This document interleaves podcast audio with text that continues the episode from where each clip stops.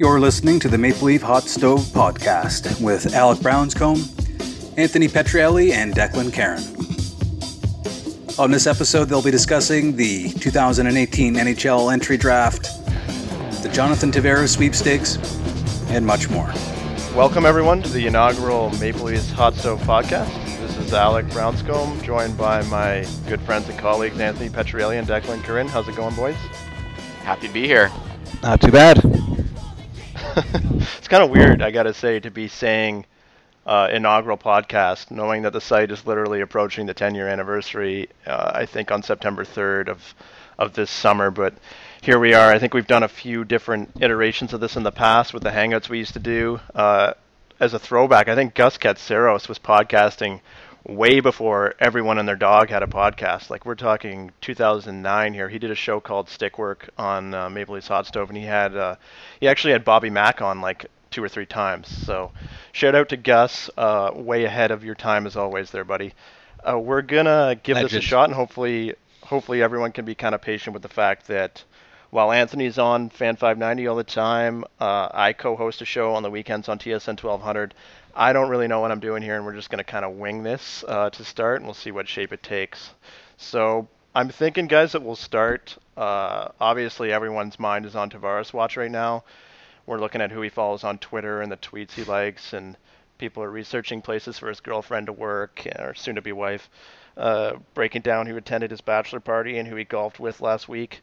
But we're gonna start. Uh, we're gonna start with the draft quickly because uh, it'd be good to cover that off just quick before we jump into the Tavares stuff. So, guys, I think the the themes were pretty clear uh, as far as the draft was concerned. Anthony wrote a great piece on it, but there was uh, a bunch of under six foot, 160, 170 pound kids who can who can skate, who can handle the puck, who were uh, clearly there's an emphasis put on hockey IQ they stocked up the defense pipeline pretty good with I think four of the first six picks, including the first two were were all defensemen, and some obviously some predictable elements as well with Dubas doing the trade down. He said he wasn't going to do, and then drafting from the Soo and the CHL a lot. So, and you guys have any quick thoughts on the overall draft class and what took place there, uh, just off the top? Go ahead, Anthony. Yeah, just it was it was all it was typical, right? Like that's to me pretty much what we can expect from Kyle Dubas drafts moving forward. Like drafted for pretty clearly for skill, you know, high point totals in production eh, was a priority. Um, there was a trade down, which always looks good value wise. Uh, you know, you kind of go through like size doesn't matter, like you know those kinds of things we hear all the time. We're not drafting for need, we're drafting best player uh, like you you basically write the book. I think we'll see that draft like ten times older, ten times over as long as he's GM here. The point I really liked about your article uh, on the draft trends, Anthony, was the one about avoiding uh, late round selections on heavily scouted leagues in the CHL. That's uh, something that I've I've kind of believed in just on an anecdotal basis. Like I'll admit, I've never investigated statistically to prove that thesis, but it seems pretty sound to me. Like the just look at look at the Leafs draft history in the last few years, like the Jack Walkers, the Ryan Ruperts, like the Vlad Bobylevs, and the the Nick Mattinens and the Ryan McGregors, and I guess further behind them was Darashe and Korostelev. Like those are all out of the O and CHL, and I honestly I didn't really like any of those picks, and I don't think they're to get anything from that list if I'm honest. And I, I I remember the Burkie days when they took Barron Smith from the Petes in the seventh round, and I literally burst out, burst out laughing at the time because being you know being from Peterborough and having seen that kid play, it was clear that guy was going to be playing beer league by 21. like it was obviously that's a much different management group and different times and all that, but my point is that I think there is something to be said for trying to put the Leafs vast scouting resources and and their vast scouting network to their advantage by trying to kind of unearth those those gems in the less heavily scouted areas of the globe in the late rounds, rather than trying to pick up these projects that kind of have these big time skill limitations or massive holes in their game who like every team in the league has seen a bunch of in the CHL, right? Yeah, and like who like when you think like people like a guy like um, Thommie Bergman, like they you know the Leafs Swedish scout, and we look back at like who are the guys that generally like turn out like Uh, Andreas Johnsson's one, right? Like he was a seventh round pick. Yeah, Pierre Pierre Yeah. Engvall. Pierre Engvall Right, looks so pretty he- good. You even go back to you even go back to Carl Gunnarsson and Leo Yeah, Komarov. all these guys, right? Gunnarsson was another seventh round pick. Like um, Viktor Stalberg. I think I think we just named I think we just named four guys that were picked in the last round for the draft and all of those drafts. Victor Anton like Stralman. Like Yeah. go down the list. Stralman. We're gonna be back at Kaberle and Markov in a second, but yeah, like it's. I guess the one exception to that rule would be uh, Connor Brown, 2012. The only other right? like latish one that I could think of is John Mitchell, but that's like way back when. And he played in the O.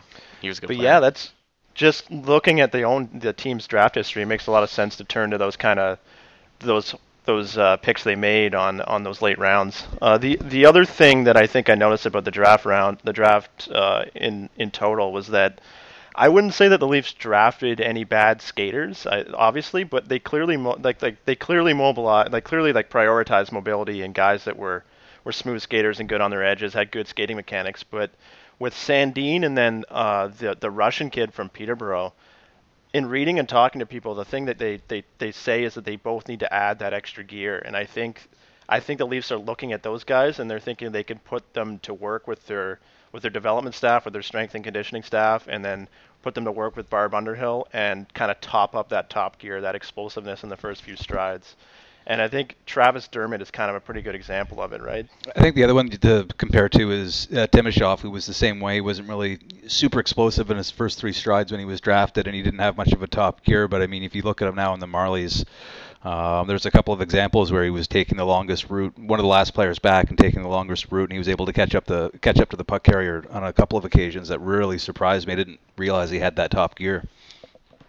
And then with like Dermott, he was he was always agile and good on his edges and a pretty smooth guy out there, but he needed to add that that little bit of extra explosiveness to his to his skating and they managed to I wouldn't say that I would say that Dermott's probably always going to lack a little bit that way, but he's managed to develop that in a lot of ways. And the sim- the similarities there with Sandin as far as player type and the kind of what they need to work on, I think that's a really similar pick um, even even based down to his like personality. Like they're both kind of high character kids that are that are kind of charismatic and seem to have those leadership qualities as well. Big personalities, yeah. The uh, the closing point I had on the draft was just that um, I think overall we didn't necessarily see that Dubas. Like I don't know. Did you guys think there was anything that was like a clear philosoph- philosophical change from what we saw previous to Mark Hunter, like previous with Mark Hunter? I think NHLE, like just basically, you know, any any equivalencies that they could they could trying to exploit, they seem to they seem to do that. Well, they didn't. Uh, they didn't draft any big projects. Like the Leafs took some projects. As in big, as in big Like body both, like- projects. Um, like any, like there was no like real guy that I look at, at or you know, you hear like this guy's like rough, but like maybe he can put it all together. Like, you know, Rassinen, like that. Yes, like usually has to do with size to some degree, but um, there was no one in that draft where we were like, oh, like this guy needs to like just like refine his game. If anything, it was more like the other way, like this guy's too small. He hopefully has to overcome that. You know, the Peterborough guy, Matt Caldwell. That DSA pick, yeah. Hollowell is really interesting because the thing that went underrated about him, and I we talked about this a little bit uh, the other day, but he he didn't even have a, a summer last year, right? He didn't have a summer. He didn't have a training camp. He broke his femur uh, skating with the Leafs, which I think we all know how hard that would be to miss your summer training and then miss training camp. And I think he missed a few games at the at the front end of the year. And he went out and I don't know where he finished in OHL scoring, but I think he was I think he was right up there in even strength points, was he not? Like top five, top six. He was, yeah. Which is, I don't know. It's it, I that pick was the the one that instantly kind of I doubted right off the top, but in talking to Brock Otten and OHL prospects and then talking to you know his former head coach and Drew Bannister, that pick is far more interesting to me. I understand like Bannister's going to be biased towards this player, but he was a right-hander who stepped up because like Connor Timmins when he was out of the lineup, that was a huge hole on the right side of the defense. and. Hollowell, yeah, Hollowell was actually a big part of uh, papering that over when, and I think, and Sandin to his credit was as well. I think he won the Rookie of the Month in, in the month of December when Timmins was away. But I, I Hollowell there could be something there. I just think that like as a five nine D, it's really hard, and like he's not just small, he's really small. Yeah, he looked. I was there was a photo that uh, Paul Hendrick put out yesterday, and it was all the 2016, basically 2016 to 2017 D that are really big, all in a line with the new small guys, and it looked like you were at two different age groups. Looks like there was, you know, a 12 year old snuck onto the ice. yeah, yeah. Mitch Marner. Yeah, basically. But yeah, yeah, we're we're not. Uh, let's let's finish up on the draft things. If you guys have anything last on there, because there's a ton to talk about going forward into free agency. You guys have any last thoughts on there? yeah, I just thought it that? was quiet. Like it, but like not just the Leafs. Like it, like everyone. It was a quiet weekend. Like there was the one trade where everyone's like, all right, another team giving up on Dougie Hamilton, and like that was pretty much it. Like you know, we heard of some like contracts getting signed, but I was just kind of disappointed in the weekend at large. Like the draft was kind of exciting because no one really knew where anybody was going, but that just that's like a shoulder shrug to me. Like there wasn't much movement or excitement overall. Like I don't really blame the Leafs for doing what they did. Uh, it it was just one of those one of those drafts, I guess. Last last couple questions for you boys. Like, do you any at all skepticism about the fact that he turned to the Soo uh, twice, and specifically at the end of the first round? And then B, do you have any disappointment at all that Leafs weren't rumored to be more hard in on Hamilton? And do you think they even would have had a package that could have could have competed? Better the devil you, you know than the devil you don't. I think you know if he knows players well enough, and, and Sault Ste. Marie, you know you're going to get you know more about their character, you know more about their family history, things that you're you're going to be hard to, to hard pressed to find uh, otherwise why not? You know, you know what the player is going to be doing offensively, and you know more about their their background. I think it's a, I think it's a, it's a decent idea. Yeah, I'm so torn on it. Like everything you said is 100% true. Like you know the guy, and there's something to be said to knowing guy, and you know, like I've you know just been around the Toronto minor hockey league circuit a little bit now um, for a few years, and yeah, like if I if I know someone and I like them and I know what they're about and I know I can work with that, like that's a huge advantage I find. At the same time, like the optics are poor if it doesn't go well, because like he kind of he traded down, like he left some some stuff on the table, not a ton. I personally I would have been intrigued by Bokk, who was drafted with the pick that the Leafs traded out of. I I thought he represented quite high upside. Um, but you know, like I'm not going to sit here and say I watched Sandin play, you know, 60 games this year or Bokk, you know, play his full season. So I'm just kind of going off a few things here and there. Like they have a better thing, but you know, if we're looking back, you know, four years from now, and Bokk's a player, and a few other guys like Joe Veleno is a player, like guys that you know, not not steals, but players that people thought the Leafs could have picked reasonably like that day our players and Sandin's not, like there's some egg on your face and you look you look bad. I don't think the one Dubas is the sort of person that sort of gears down lazily and just grabs the first player that he knows off of a team he used to run and, and went at it that way. I wouldn't I wouldn't think so. Yeah, yeah, you're right. Knowing and, and I guess the other thing that you've got to say is a, a, bit of a saving grace, even if you wanted to be skeptical at that point, is that they did manage to trade down and pick up another asset. Um, even if it wasn't even it was 76 and we saw some better picks picked up by other teams that traded down, uh, that to me at least saved it a little bit.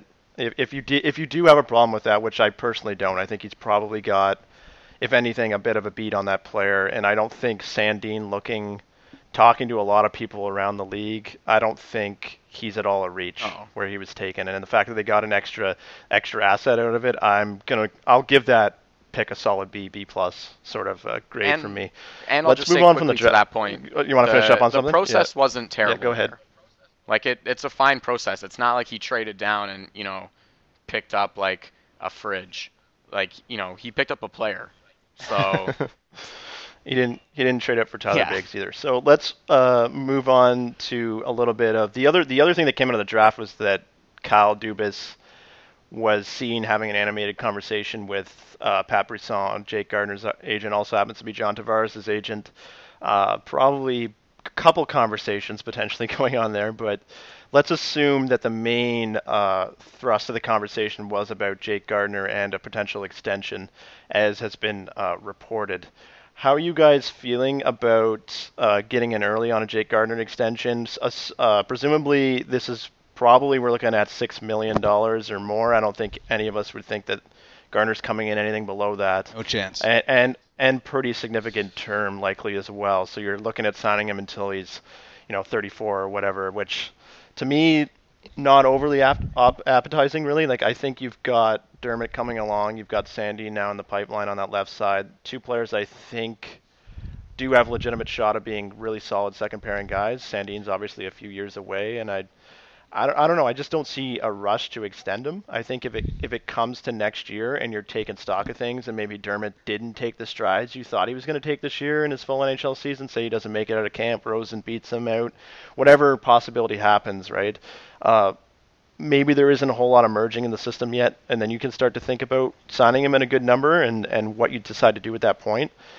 But I just wouldn't be rushing to get that contract done. I mean, he's coming off a career at 52 points. I think I'd just chill on that front if I was Dubas. What do you guys think? I'd be I'd be shopping around a little bit. I'd be finding out if there's any interest in him. And like I'd be collecting all the info. Like what does Gardiner want? What would a team potentially be willing to pay up for him like right now? They get him for a year. Like to be honest, like I wouldn't want to pay Gardiner yeah, John John Carlson's a direct comparable. I think their their numbers across the board uh, match up pretty easily. Carlson's easily. definitely better than Gardiner, uh, and there's no way he'd be making think, eight mil. I'm just saying, statistically, I'm just saying that they're they're fairly close in terms of production. Yeah, no, I agree. I don't think I don't think I don't think he's the same player, but I mean, you're you're looking at you know those sort of those sort of numbers, not eight by eight, but you know maybe seven, seven times six, seven times seven. I don't know. You know that it's it's a lot, and it's an area that they're going to be, or position they're going to be flush at in pretty short order here. So I mean, maybe the only the only way I would look at moving Gardiner uh, is obviously to upgrade the the right hand position or right hand deed position. I'm also not.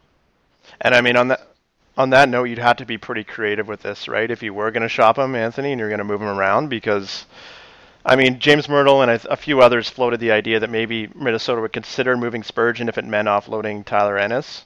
And just hypothetically, I don't think Minnesota is in a rush to move Spurgeon. I don't know why they would be, but if he's an option as a right-handed top four guy, and I like Spurgeon quite a bit, he's not going to be the top four kind of shutdown right-hander that you would ideally want to bring in, but I think he upgrades that right side quite a bit and he replaces that Gardiner production that you can you can kind of start to reshape the defense core, right? But barring that kind of trade, what are you looking at? What are you looking to do with Gardiner? Because moving him out just creates a massive hole, even if you don't think extending him long term in a big number makes sense either. I don't know. Like, uh, if I look back at it, I think that the thing to consider with that is that on his this is what is his third contract or yeah, it's his third. Yeah, third. He's probably going to get a no trade and no move or a combination limited no trade no move makes them a bit e- harder to move now obviously but the team that are that would be acquiring or hypothetically would be acquiring him is going to want some some info or intel if he's going to be able to sign a, a contract at, at a number they're comfortable with long term so it's a, a, hard trade to make i would think. I, I think it's interesting like I've, I've he's one player i've never really understood what the feeling is around the league on him. Like i don't know what other like teams think of him. Like i I think he's just same as Bozak. Same yeah, as it'll Bozak, be interesting. Yeah. Career career leaves that it's like they're really really mixed bags in, in the fan base's eyes. Both those players. Um, it's hard to know how the league's looking at them. If you go by Darren Dreger, who apparently must be really close with Bozak's agent because he pumps him constantly, uh, there's a ton of interest in Tyler Bozak. Jake Gardiner, I don't know. Like it's really hard for me to judge. And then the other part of it is, what do you think Dubas's headspace is like about Jake Gardiner? Do you think that the Leafs Twitter sort of narrative about him, about how Gar- Dubas is going to love him on the basis of of his advanced numbers, do you think that actually is actually where Dubas is at with it, or is he a little bit more sober about the fact that extending this guy long term maybe isn't the way to go? I think Babcock will be in his ear too, right? Like like to Deck's point earlier when he said um, Gardiner and Carlson's numbers are similar, which he's right. Like I think I think Carlson has 10 more points than Gardiner over the last two seasons, and Gardiner's actually outscored him at even strength. Like Carlson, Yeah, I was gonna say Gardiner. Gardiner's not a huge power play yeah, guy and like so- Carlson's literally Yeah. just feeding Ovechkin one timers. Like Carlson's good, but like he's literally walking the line, and you get like 10 assists a year because Ovechkin stands there and, and scores clean. So that's not happening in Toronto. Um, but like you know that said, like I can't see him getting under six. Like, right? Like No way six hell. is like Yeah. there's no way he's getting under six, and like I don't want, I personally wouldn't want to pay Gardiner six and a half a year long term into his 30s. That's just me. I've he's a good player. I like him. I don't dislike him, but not at that money. The thing I really love about that Spurgeon option too is that he's signed at a good number for two more years, and then you can kind of you can kind of reassess things in two years and say where's Liljegren at, right? As a right-hander, is he in the top four now? Is he ready to be a difference maker on the back end? And then you can make a decision on that. It really buys you ni- a nice amount of time, but again, that's a luxury that I don't know if is even available to the team. The other one that I looked at in free agency, and it's like Calvin DeHaan is out there um, right now. I don't know if the Islanders are going to extend him or uh, he's he's met with a bunch of teams. Uh, missed a huge part of last year. If you hypothetically, and this is way way out there, if you hypothetically signed DeHaan, flip Gardiner, and and and managed to acquire Spurgeon, how much more do you like that mix than what they have currently? I would think it's it's I vastly don't even want to think about it because it's so much more. Like it's such a big improvement. I can't even exponentially better. Yeah, yeah. I mean, cap wise, DeHaan is probably coming in at what Gardiner's at right now, right? Four ish, which isn't with with term. I mean, he missed half of the year, but he made three three and a bit on his last one, if, I'm not DeHaan mistaken. sma- smart, he'd sign a one or two year deal and then go back into free agency because he's still young enough and he's good, And dip in again, right? Yeah. Which works for the Leafs Yeah. too, to be honest. I just I don't think Spurgeon's getting traded. Like I know his name was floated out there. I they love Spurgeon. They love Spurgeon. Boudreau loves like him. there's they're not trading him. yeah, like Boudreau the loves guys him. that are available are like Justin Faulk, who I like, but I don't really know if he makes sense for the Leafs. And by that I mean I don't think he makes sense for the Leafs. And we have we've heard we've heard very little on Yeah. that front, eh? Very very little linking the two, so I, I'm not sensing Has there much been one there. legitimate report to the uh, to a Leaf to the Leafs and a defenseman? Because I haven't seen one like real real one. No, and it, No. and it makes you wonder what the plan is. And I'll say this: like I think internally, I think Calle Rosen and Justin Holl both deserve a legitimate chance to make the team next year. Rosen was Uh, lights out in the playoffs. Right now, it looks he was incredible, and and I, I understood Dermott was hurt, and the contrast isn't fair. I don't think just going based on the playoffs.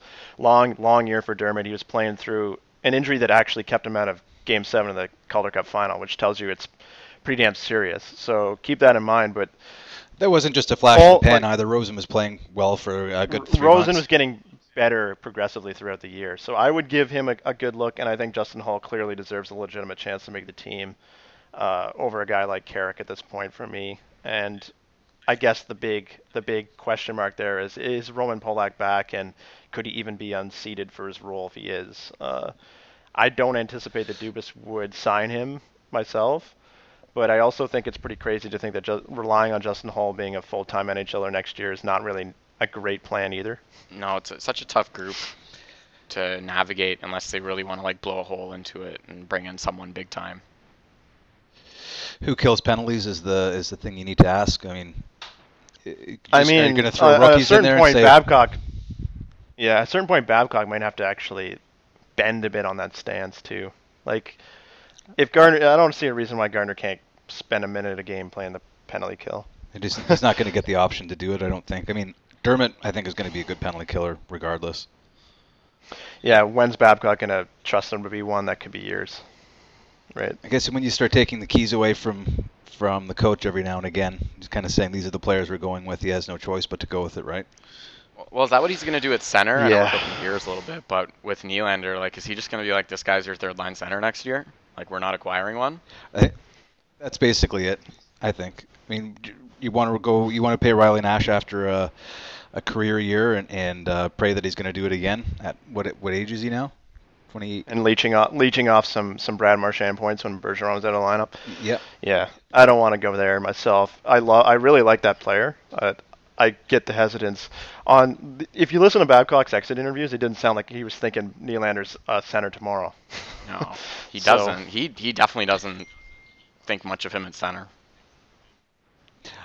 I took I took that as to mean uh, I don't know what the exact quote is. Maybe we can loop it in, but uh, that that they were basically just going to see what's happening in free agency with Tavares. If Tavares comes, obviously they've got a, a one two three punch that's as good as anything in the league, and Nylander's going to play the wing. But if they can't land Tavares, then sliding Nylander to center probably makes a lot of sense. They just have to replace right wing, which is a bit easier to do. And on that note, let's move on a little bit to the the inevitable topic we've got to touch on here. John Tavares, where are you guys at on uh, the odds that he's actually going to be? You know, let's, let's let's do this off the top. Let's handicap it. What teams do you have still in the mix? Uh, what do you put percentage odds on? Deck, you want to go first? Oh, I don't know, but it.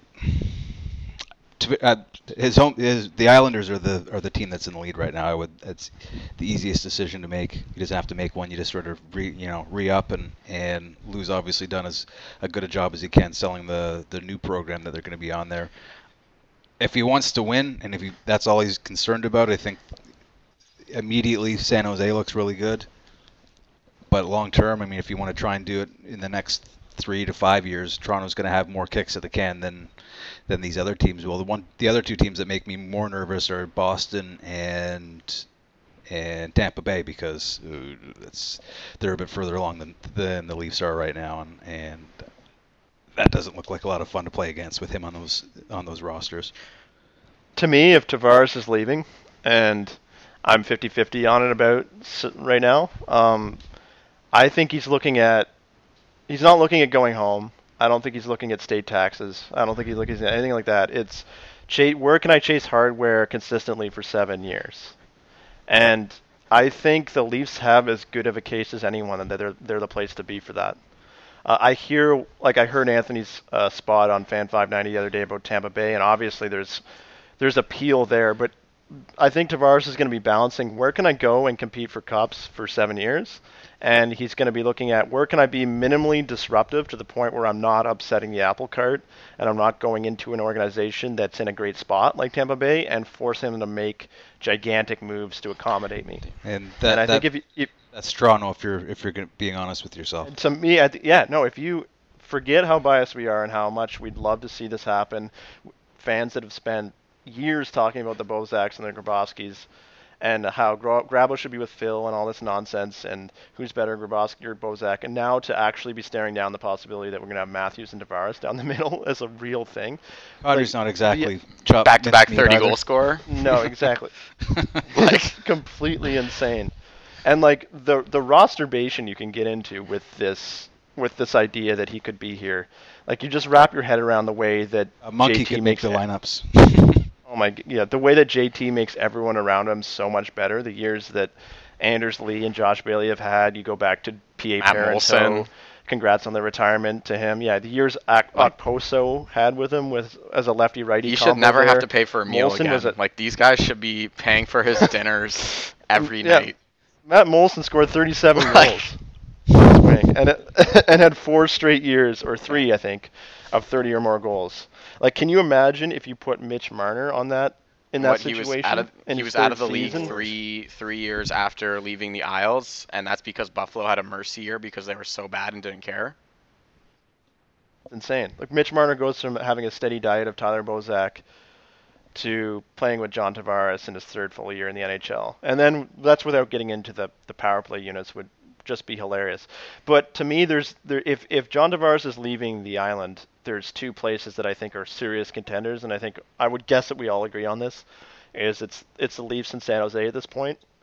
And San Jose, I think, can make as good of a case as the Leafs can right now that they can win in the next couple of years. Probably a better case because they have Brent Burns on defense, they have Vlasic on defense, they have a better decor, they have a more veteran roster that's more ready to win now, that's been through it a few more times, obviously, than the Leafs. But if Tavares is looking at where can I win tomorrow, where can I win in 2019, I think San Jose has has it running away. If Tavares is looking at it, where can I consistently take kicks at this can and try to win not just one cup but two, three cups, a la Sidney Crosby, Jonathan Toews, which he deserves to be in the company of. I think he's got to be looking at Toronto and saying this is a slam dunk for I- me.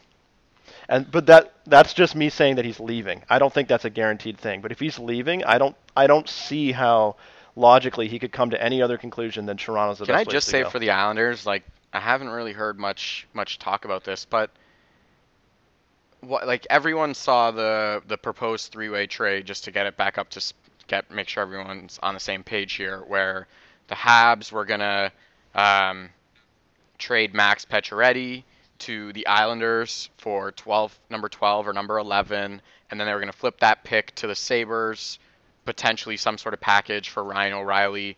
Everyone kind of comes out as a winner you know, et cetera, et cetera. Why, why wouldn't the Islanders make that trade if they're trying to sell JT on winning? Like they could have said, like we just acquired like a perennial 30 goal scorer, power forward winger. Like did Pacioretty just not want to go to the island? And like he's American and you're living in New York, like there's worse things you could be doing uh, to play hockey. Like, is that is that even a consideration, or am I just like making things up? Like I'd kind of think like that's a selling point, or is Lou like we're kind of out, like we're if we're on the outside looking in, and we need to we need to make sure we keep drafting young guys and bring these guys along. I, I saw the argument that he could sell them on the picks he just made, and I think that's banana land. I think that's crazy that John Tavares cares who they just drafted 13th and 4th, or yeah, 11th like and 12th a guy overall. 12th overall. There's He's no also seen, way. He's also seen his fair share of picks bust out of uh, out of New, the supposedly very good picks bust out pretty quickly uh, in Yeah, New York exactly. in yeah, recent where's times. Griffin Reinhardt at? but I think Fourth overall. I think all of us though, Del Cole. like a month ago, if you told us that Lou Lamoriello was going to be the GM of the of the Islanders and Barry Trotz was going to go coach them, we both we all would have thought or assumed that they were doing it with some knowledge that John Tavares was leaning heavily towards saying, right? And that's the crazy thing to me is that we're even here, and I don't know which way to take it. Like I think that uh, that makes a pretty good argument for staying still. Like if it's if it's Garth Snow and Doug Weight pitching him, I think he's gone. Long, I'd long give you a gone. nine, 95% chance he's gone. But the fact that it's Lou Lamoriello and Barry Trotz, the fact that he, I don't think he's the type of personality who wants. I don't think he's the type of personality who's gonna, as a captain, who wants to bail on the sinking ship. I don't think that's in his nature. And there is always just the element of wanting to stick and actually win with the team that drafted you. And I think that's still a really powerful force in his decision here. But if he's if he's going to stay, it's it's a it's a heart decision. If he's going to leave and use his brain, I don't think there's a better case to be made than what the Leafs have right now. I agree. It's just whether he wants that that lifestyle. Like uh, we we saw what Burkie I- he right? seems- like, he I- was dead on. Yeah, it seems less. That was a good point by Burke. Like he seems, but he seems less averse to it than than yeah, Stamkos be, was. just to clarify for anyone who didn't see, like Burke basically said, like we saw how quick everyone turned on Matthews in the playoffs. Like that would 100% happen to Tavares. Like at least make the playoffs next season. You know, Tavares has an okay series or whatever. Leafs get eliminated. Like it's you know he'll hear it. He'll hear it more than he'd hear it in pretty much any other market. Like Tampa, I think once you start to get once you start to get the big three, you know, the, the Holy Trinity plus Tavares on the same team, it sh- helps to shoulder the load so much better than having just the three of them or just two of them, or or you know, when Burke was here, there was only one of them. So you know, one person takes all the shit kicking, and and the rest of them uh, they get away. You know, they're not they're not as under uh, a fine if, microscope. if the Leafs did what Tampa did, like in game, like Tampa was terrible in that game seven of the Eastern Conference Final. If the Leafs did that for a game seven to go to the Stanley Cup, and lost, what was the final score? Four nothing. If they Yeah. did that, like, could you imagine the backlash? I, I kept watching the, the Washington example and thinking about the years, the struggles they went through for the better part of 10 years, and thinking, does this market, do the Leafs, does the Leafs market have the guts to actually stick through what the Capitals just It- did?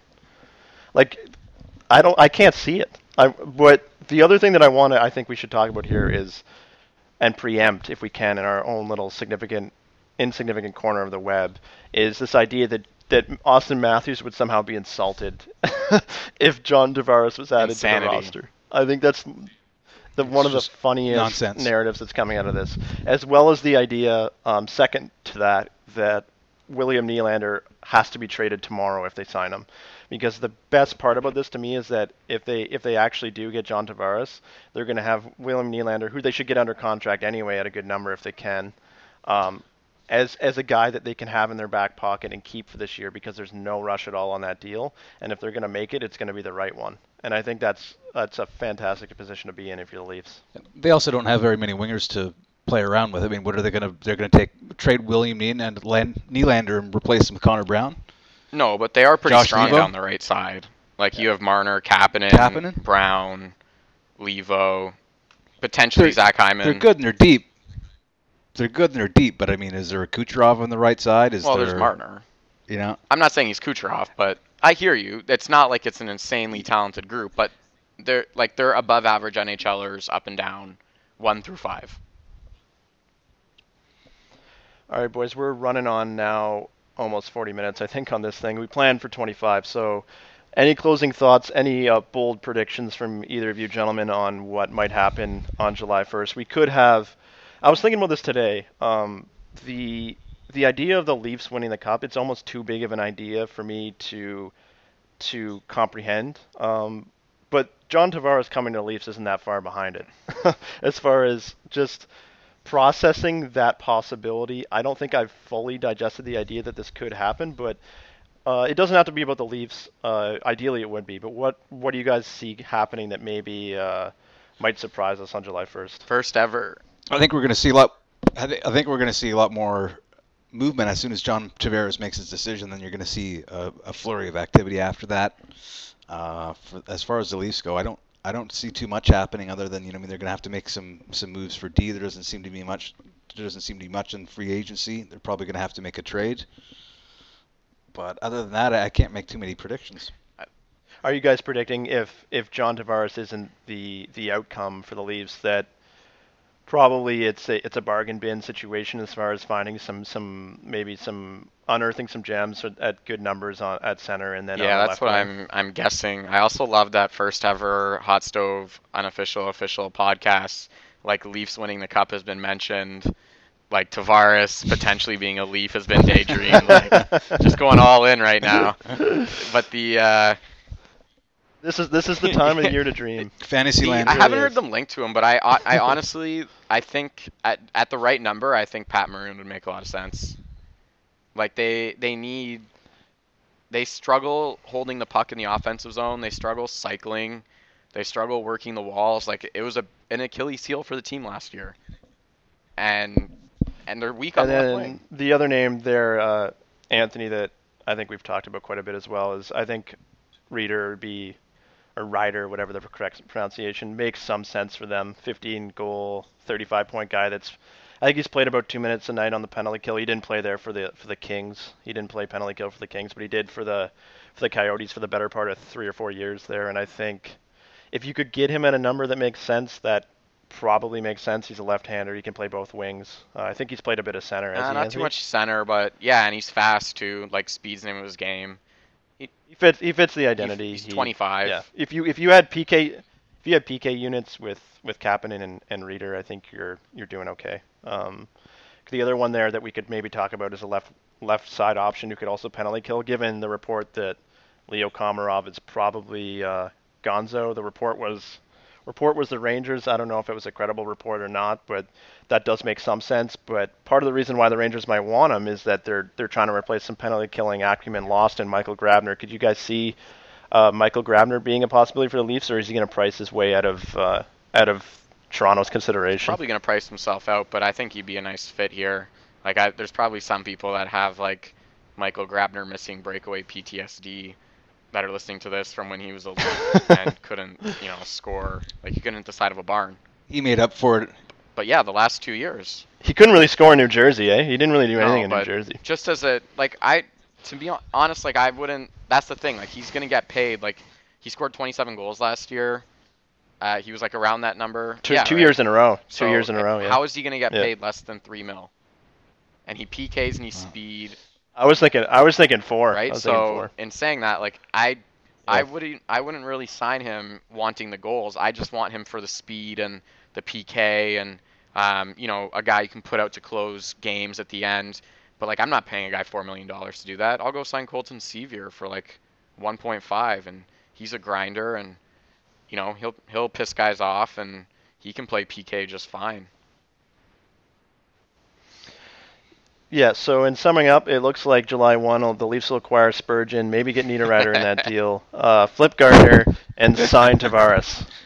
And we'll be Stanley Cup champions in 2019. Well, this has been really good, uh, guys. We'll hopefully do another one after we see the the craziness unfold that will be July 1st and whatever whatever it is that Tavares' decision uh, also, winds quick, up. So quick we'll catch up again which, in a couple uh, weeks. Which goalies are still going to be part of the organization a week from now? That's a good one. Uh, Garrett Sparks will be. Pickard won't be. Not. But you think I'm on that McElhinney train. won't get traded? Yep. I think I think they'll bring three into camp, right? Yep. They'd be Wouldn't stupid not McElhinney to. have more value than Pickard as just like a temporary backup? Right, but uh, McElhinney's actually proven he does the Yeah. job pretty well. I know. I know. So Which I think I think has value. I'd bring McElhinney into camp and then I'd pick yeah, one no. of the But then other if I'm two. a team trading, I, it's a t- like Pickard's oh, Pickard's okay, I see young, what you're saying. So I get that. But like if you just if you just want to Yeah, that's what I was thinking. that, He actually, could do worse. yeah. Uh, well, interesting note on that Minnesota deal that we keep talking about is that they are actually in the market for a backup goaltender. Just so saying. There you go. Yeah, interesting. All right, boys, this has been good. Uh, let's catch up in a couple of weeks and do Awesome. the same thing. Sounds good. This has been a Maple Leafs Hot Stove production.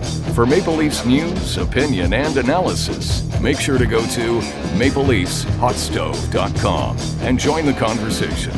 Thanks for listening.